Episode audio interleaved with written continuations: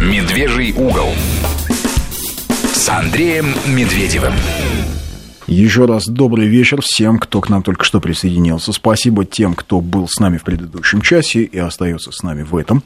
В студии по-прежнему Андрей Медведев, Мария Фролова, Сергей Корнеевский и у нас новый гость, это писатель Дмитрий Кананыхин. Приветствую, Дмитрий. Добрый вечер, уважаемые радиослушатели. О, вот уже громко говорит. Громко, громко четко Потому говорит. что не первый раз. Не первый Но- раз, научился да. немножко. Научился, да. Но все равно, я не знаю, поправь, может быть, микрофон Поправлю. поближе к себе.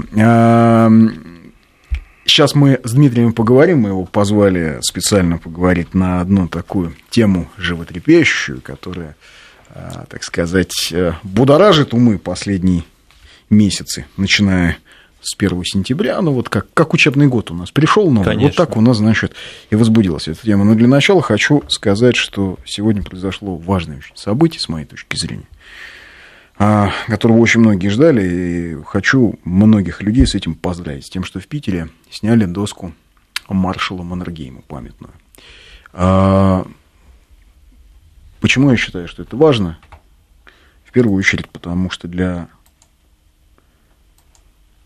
тысяч, сотен тысяч жителей и Санкт-Петербурга, и России Маннергейм оставался, да, он когда-то был прекрасным русским офицером, но для сотен тысяч, а может и для миллионов людей Маннергейм оставался нацистским пособником и человеком лично ответственным за гибель миллионов ленинградцев во время блокады.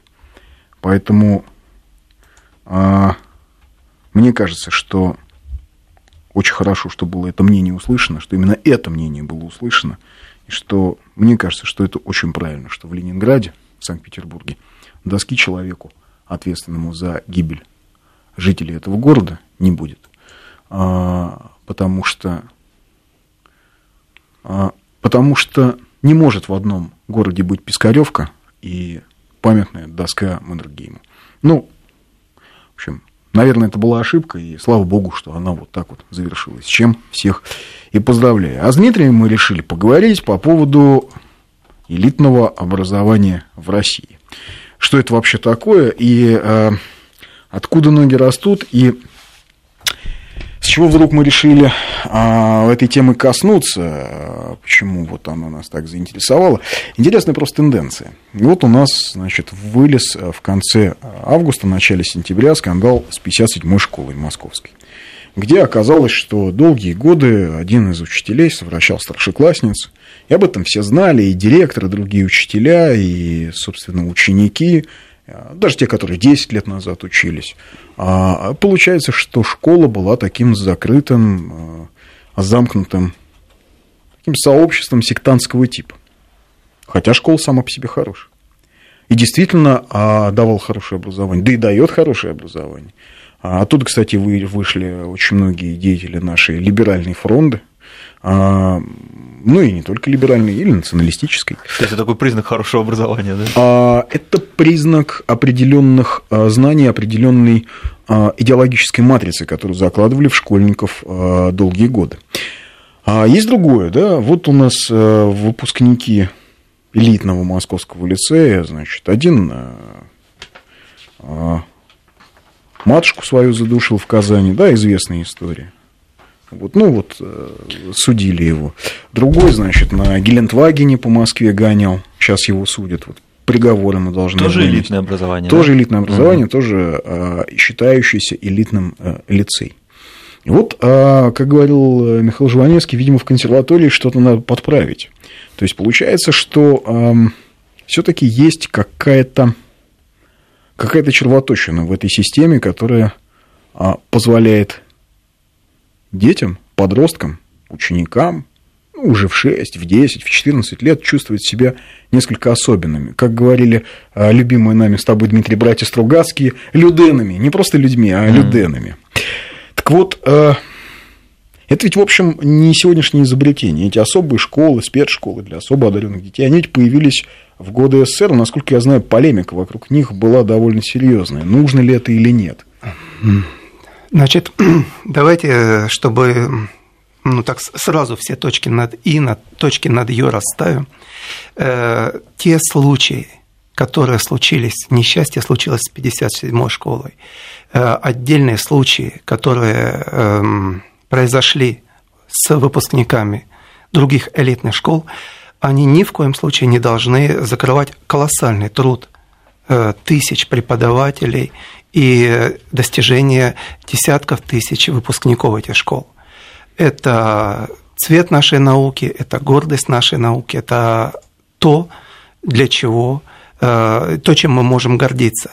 Другой вопрос – это, э, так скажем, вот как говорит Андрей, это, так скажем, родословная этих школ, какое мировоззрение в этих школах э, изначально закладывалось отцами-основателями, и что и как эти школы выдержали те преобразования, которые произошли с нашей страной.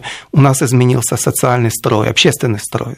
У нас произошли большие критические преобразования всего общества. Мы строили коммунизм, сейчас мы э, строим капитализм, потом мы опять э, развиваем какие-то... У нас происходит другая общественная революция в сознании. Сейчас она происходит, когда не все на вынос, не все на, так скажем, разбежались ребята, поставили замок, и была такая сторона. То есть э, даже каждая, как армия, как медицина, так и педагогика, и элитные школы, э, специальные школы, они являются как бы одним из срезов нашего общества. Сейчас, э, вот сегодня, 14 октября, э, совсем недавно произошли такие два случились праздника, с которыми я пользуюсь случаем. Хотел бы поздравить всех. Это День космической эры 4 октября 1957 года, когда Советский Союз, Спутин. советский человек угу. спустя 12 лет после самой кровопролитной войны э, сделал невозможное и обогнал американцев с их абсолютно успешной экономикой и системой подготовки специалистов. И 5 октября День учителя. Э, сам я, мне так повезло, я был два года, два последних года старших классов. Я закончил Э, вечернюю физико-математическую школу МВТУ имени Баумана и потом два года преподавал там, на общественных началах. То есть э, с такой схемой спецшкол я ее испытал на себе, будучи и учеником, и будучи преподавателем, и, так скажем, по крайней мере, одну из трех концепций я испытал на, своих, на своей шкуре. Специальное образование в России, оно было еще, э, э, можно проследить его, его, его развитие, имею в виду самое топовое математическое, физическое, математическое. Еще с э, прошлого века этой истории больше ста лет. Еще в 1911 году психолог, брат Петра Кащенко, Всеволод Кащенко говорил о том, что обязательно нужны спецшколы, обязательно нужно отбирать самых талантливых, самых способных, ни в коем случае не давать посредственностям загубить таланты, и они, вот эти таланты специальным образом выращены, вам дадут такой эффект, от которого они просто, все на них затраты потрачены, дадут просто великолепно.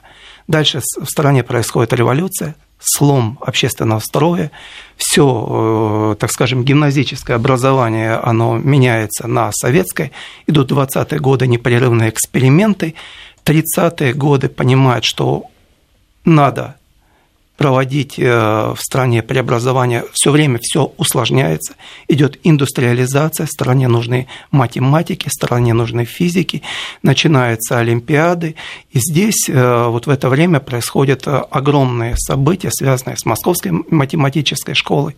Мы в данном случае прежде всего мы говорим о математических школах, то есть физики и лирики, вот это стандартное для, нашего, для нашей культуры разделение, оно удивительным образом сказалось на взаимоотношении физиков и математиков. Все-таки математики были более склонны к лирикам, а, естественно, научники, они были склонны к физикам. И две, два мировоззрения, две, два подхода, они, э,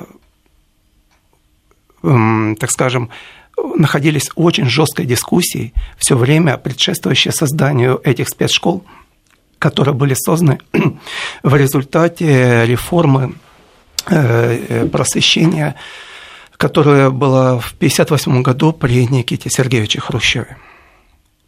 Как это все произошло? Если у нас будет время, мы, не, мы это быстро э, поговорим об этом деле.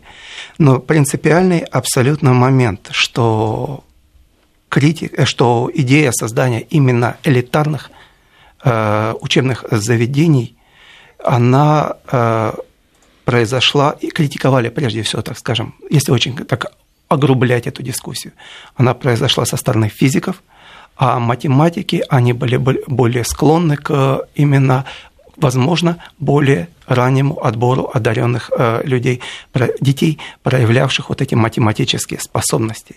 Корни этого э, это 30-е годы, это Московская математическая школа, ее разгром, так скажем, агентами Коминтерна, э, смена руководства в Московской математической школе. Ты имеешь в виду высшую школу? Это, да, это высшая школа. Вы поймите, э, все специальные школы, которые были сделаны, я имею в виду вот эти физико-математические школы, они были результатами идеологий, идей, которые вкладывали наши ведущие академики.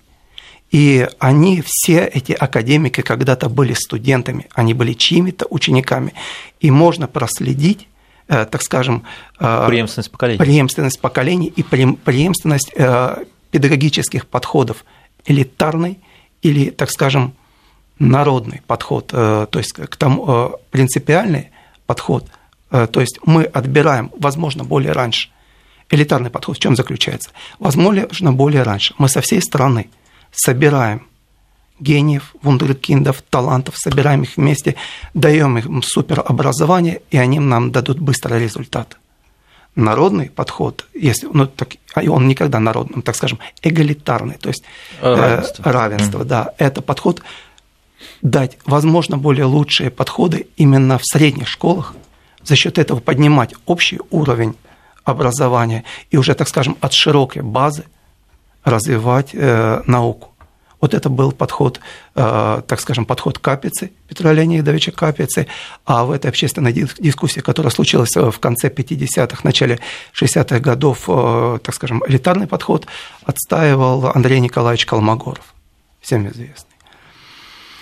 Вот, э, и, соответственно, что случилось в 1958 году, когда Хрущев Э, совершила, э, так скажем, при Хрущеве э, совершилась реформа общего образования, был введен подход в том, что старшие классы в них обязательно до третьего учебного времени должна быть практика профессиональная на заводах, при каких-то мощных институтах, а в высшее учебное заведение э, мог поступить только человек по рекомендации порткома, правкома, общественной организации этого, э, скажем, завода, э, зарекомендовавший себя в течение двух лет. Обваливаются результаты последних двух классов учеников всеми средствами. Они стараются попасть на эти какие-то заводы, радиоинституты, чтобы получить эту рекомендацию и в это время ведущие педагоги страны, видя, что ну, Хрущев, как всегда, насаждает очередную кукурузу, и здесь может быть потеря целого поколения, они придумывают э, такой обходной маневр э, этого закона. Э, организация при особых, при самых, так скажем, передовых школах спецклассов, на которых э, могли бы изучать физику, математику с целью выпуска э, программистов, э, радиоэлектриков, там, монтажеров, прибористов. Инженеров? Не инженеров, Нет? а инженеры они будут mm. потом. Но это как бы промежуточное такое mm. квази-решение для того, чтобы обеспечить возможность людям перейти из средней школы в высшую. Так э, выстрелила знаменитейшая вторая школа, так выстрелила 425-я школа, которая потом стала 444-й. Одновременно с этим... Это московские школы. Это московские школы. Одновременно с этим были организованы, это вот 58-57 год, э, вот это все одновременно, смотрите, вот, вот спутник полетел, вот нам нужно решать огромное количество э, народно-хозяйственных задач, касающихся обороны и колоссального количества необходимого.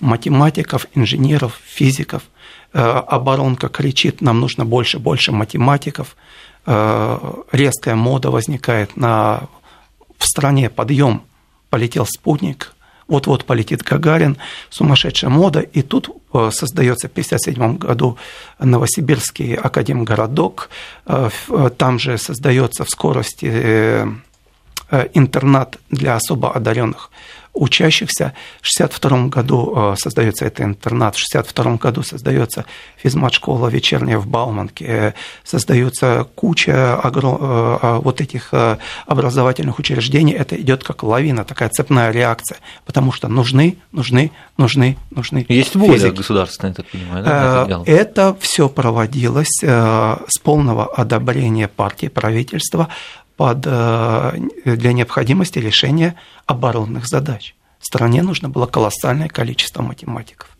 Сложность э, расчетов, баллистика, аэродинамика, гидродинамика э, – это уже э, те задачи, которые решались, так скажем, уровнем ФАУ-2, техника конца 50-х годов уже не решала, уже вовсю была реализована бомба Курчатовский проект, рывок был сделан в авиации, в ракетостроении, в строительстве флота. Это огромное количество математиков. Плюс э, в Советском Союзе существовала огромная, так скажем, идея фикс полной кибернетизации советской страны, что вся страна будет э, управляться э, кибернетическими машинами. Полностью была, так скажем, отринута вот эта концепция кибернетики продажной девки, мода на программирование, мода на языки программирования. Что интересно, вот это самое время с 57 по 62 год, это такая эпоха, когда э, в шоке от успехов советского народа американские ученые, математики, они приходят к своему родному президенту, говорят, видел, Русские добились, потому что у них лучшие математики, у них лучшие физики.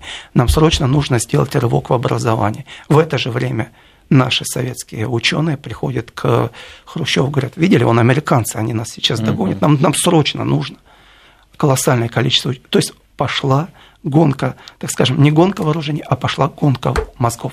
В Америке создается система New Math, новых, э, новой математики, так скажем, подходов новой математики у нас создается целая система э, специальных учебных э, заведений. Причем э, это она в Советском Союзе реализуется тремя подходами.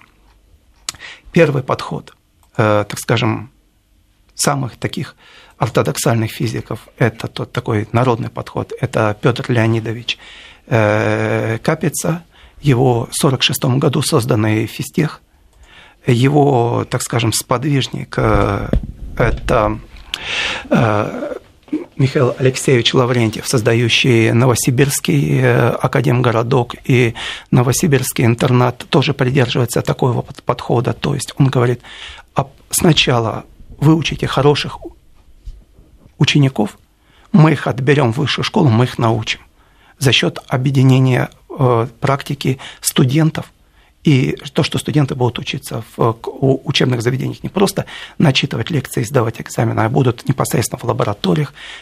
Ну, это, по сути дела, тот подход Резерфорда.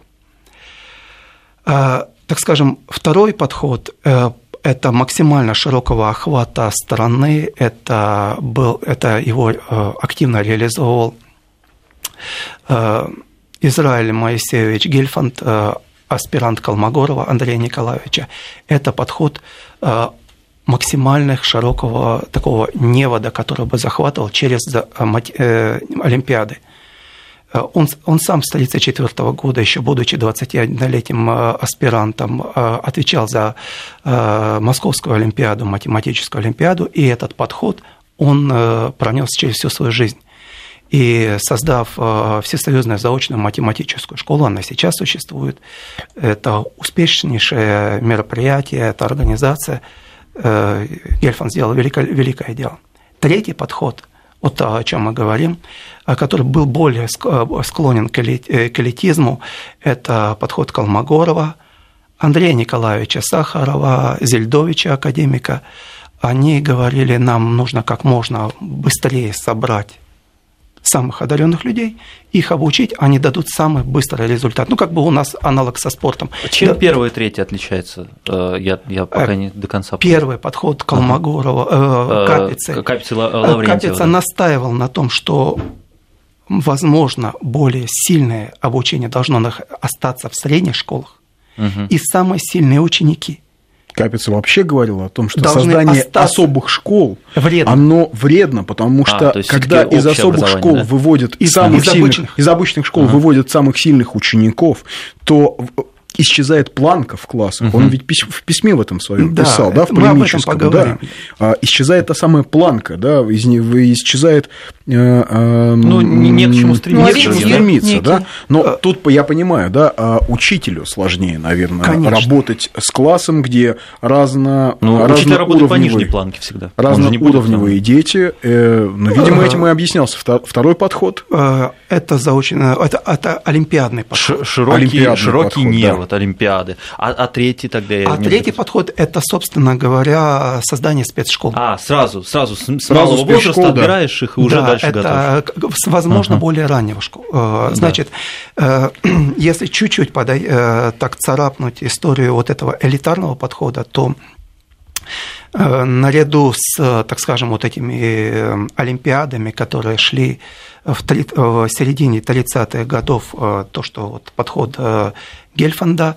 В то же время в Московском государственном университете э, Давид Шклярский, э, талантливый, гениальный математик, э, организовал свой математический кружок, который вот действовал как раз на очень тесной связке учителя, ученика, педагога и воспитуемого. И это были такие очень закрытые, рафинированные, очень интенсивные подходы, где педагог проживал вместе с учениками их судьбу фактически.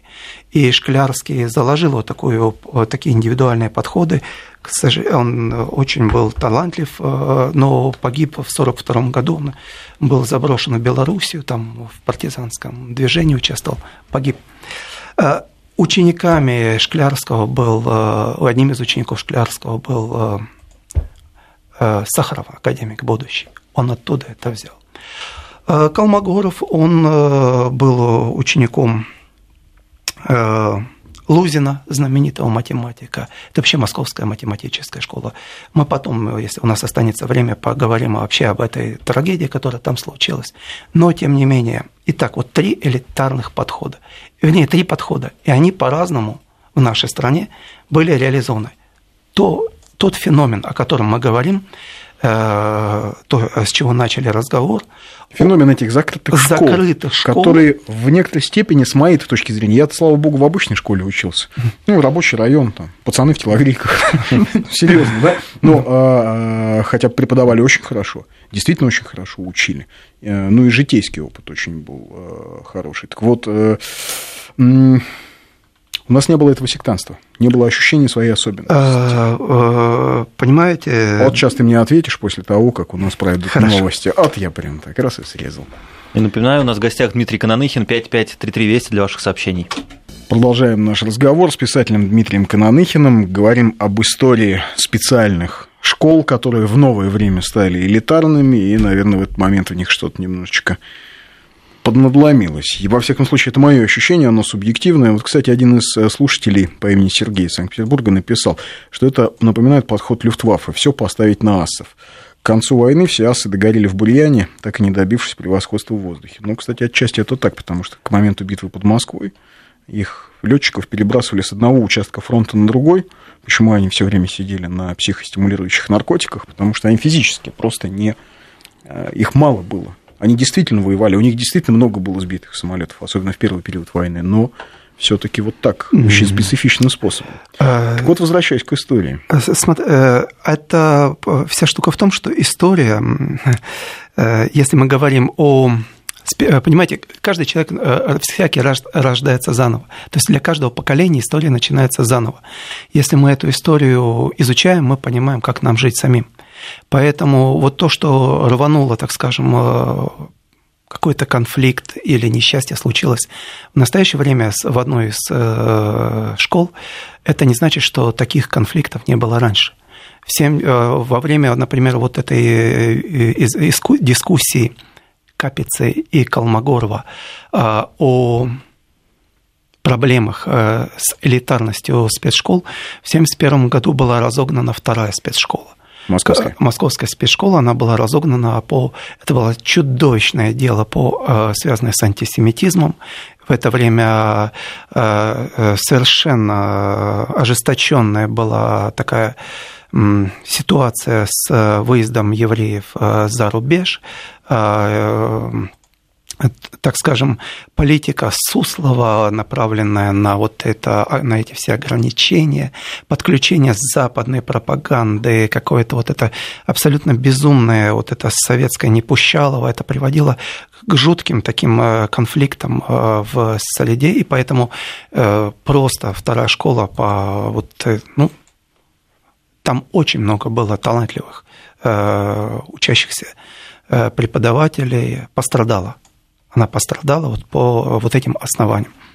Э, это, это повторялось, э, потому что эти школы, э, элитные школы московские, и во все время считались, так скажем, островками неблагонадежности поскольку кроме, так скажем, собственно, математики и такой, скажем, традиционной академической фронты, э, эти же, а эти же учащиеся получали не только математическое и физическое образование, они получали и гуманитарное образование, и э, поскольку они были э, там учились, не всегда, так скажем, и чаще всего не всегда простые дети, больше вольности при изучении гуманитарных дисциплин.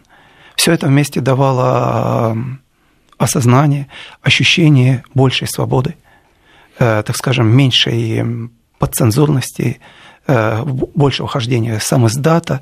То есть э, это давнишняя традиция шестидесятничества, которая, если посмотреть на списочный состав наших наиболее успешных бизнесменов, наиболее успешных, так скажем, людей нового времени, они все благодарны. Большая благодарны. Часть. Например, Петр Авин, который известнейший наш бизнесмен, он говорит, что самое счастливое время – это время моего обучения э, в э, этой спецшколе, где сформировалось мое мировоззрение, все мои отношения, подходы, все было заложено там.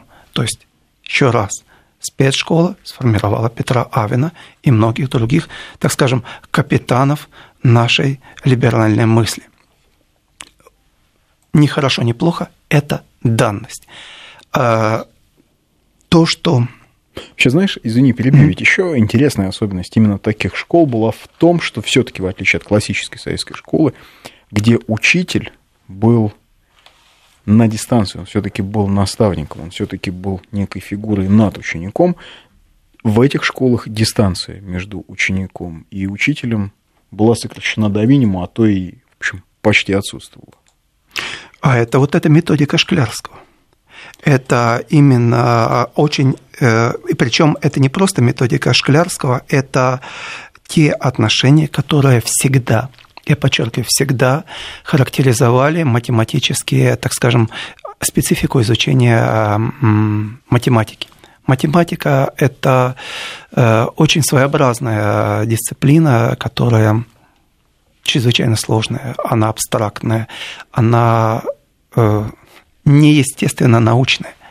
Она ближе, так скажем, к лингвистике и самому высокому топ топовому пониманию гуманитарных наук, как ни странно.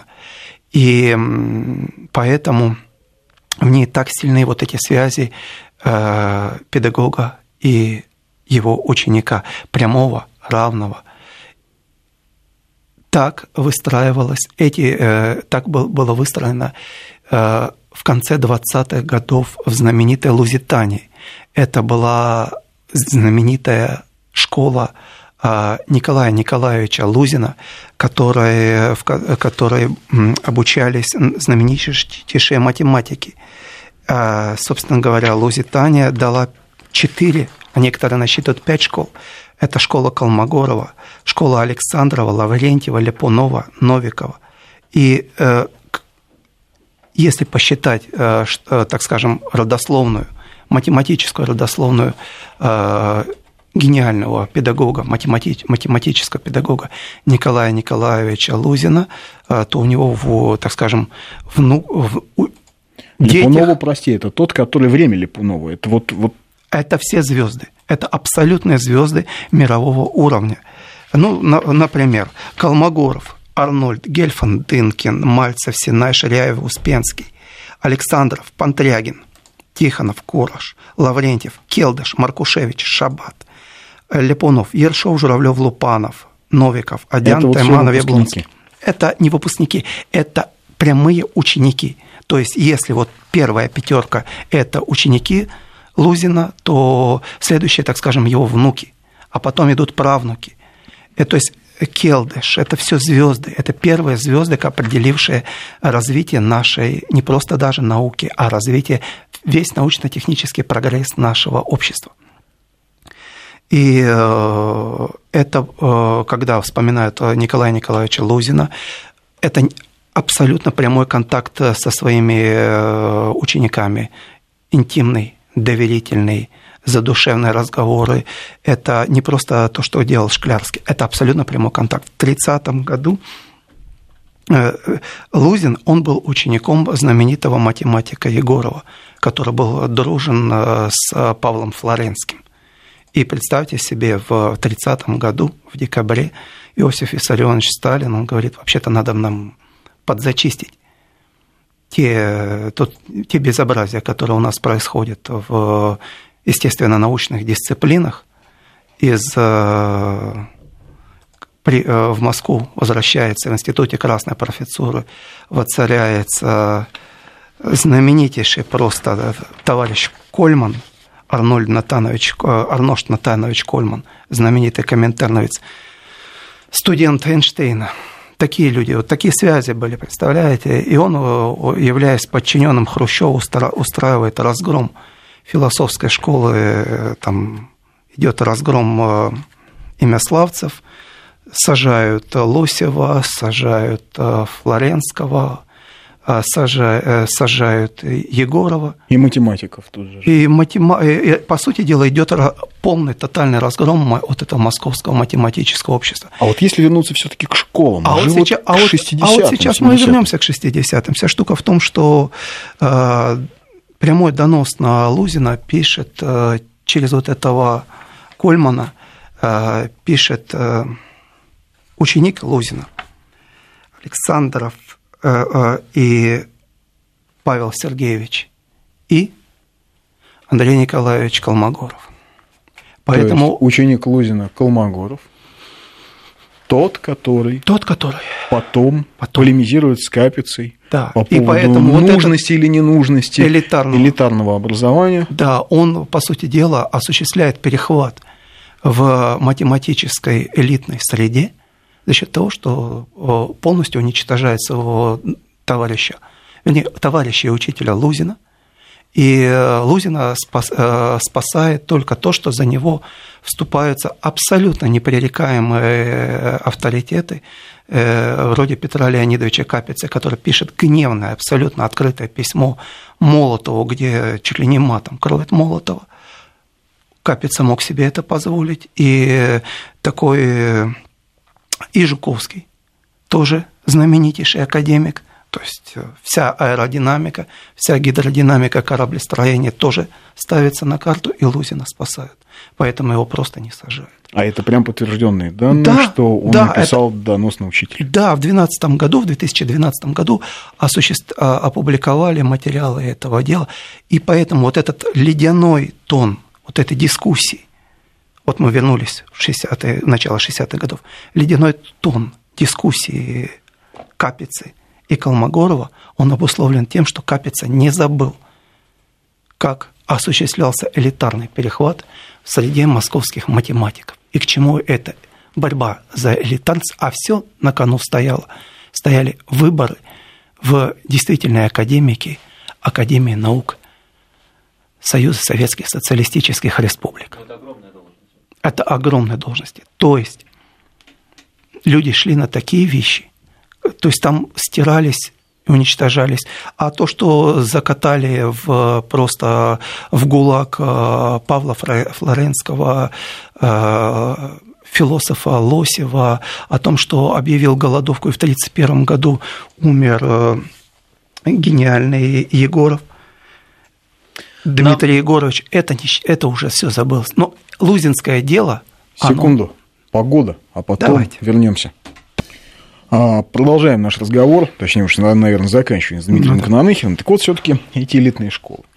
Значит, этот диалог, который, он же велся в открытом пространстве, это переписка Капицы. Да. Где они переписывались, в каком из журналов это публиковали? Ну, это вопросы философии. Вопросы Там э, философии. в вопросах философии Капица, он опубликовал, он в вопросах философии прислал этот оттиск Колмогорову. Э, попутно он с этим выступил э, в Венгрии. То есть это была очень открытая дискуссия, которая шла, и в том числе, так скажем, она не только в советской академической среде об этом слышал, так скажем, весь социалистический э, лагерь. И... Но все-таки победила позиция Колмогорова, что нужно создавать именно в итоге. Все-таки стали говорить именно об элитных школах. А, скажем... Посмотри, ведь у нас же не было, допустим, даже в Москве.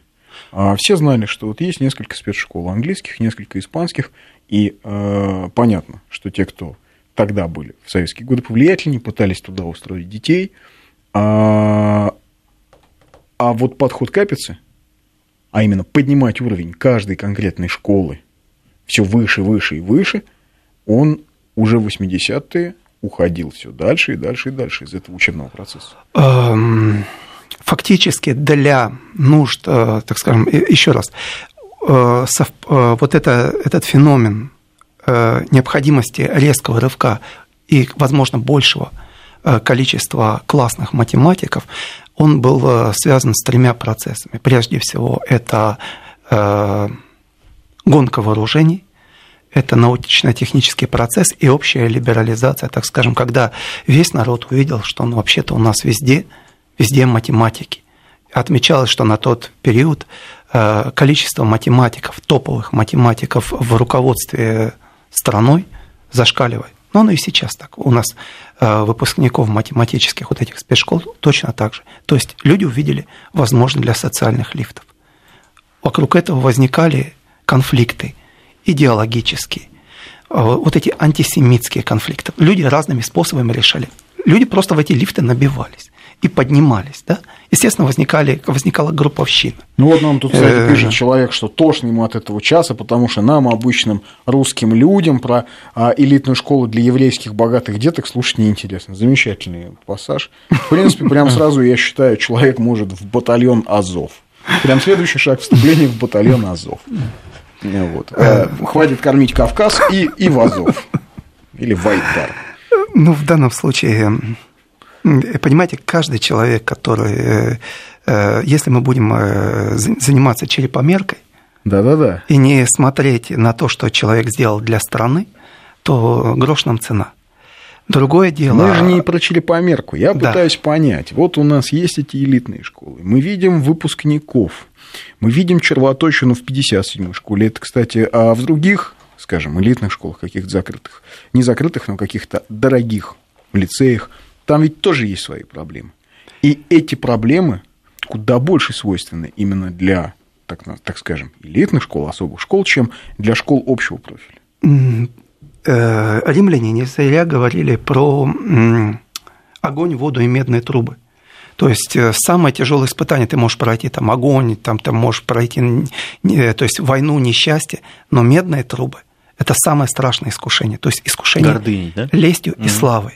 Если детей, это всегда дети, отбирают в какие-то замкнутые коллективы, причем это не интернаты, типа Колмогоровского интерната в МГУ. То есть, где они живут, интернат? Да. Они же жили, да. Э, то есть, надо отличать интернаты и спецшколы. Интернаты со всей школы, со всей, со всей страны отбирали в Новосибирске, в, в Москве.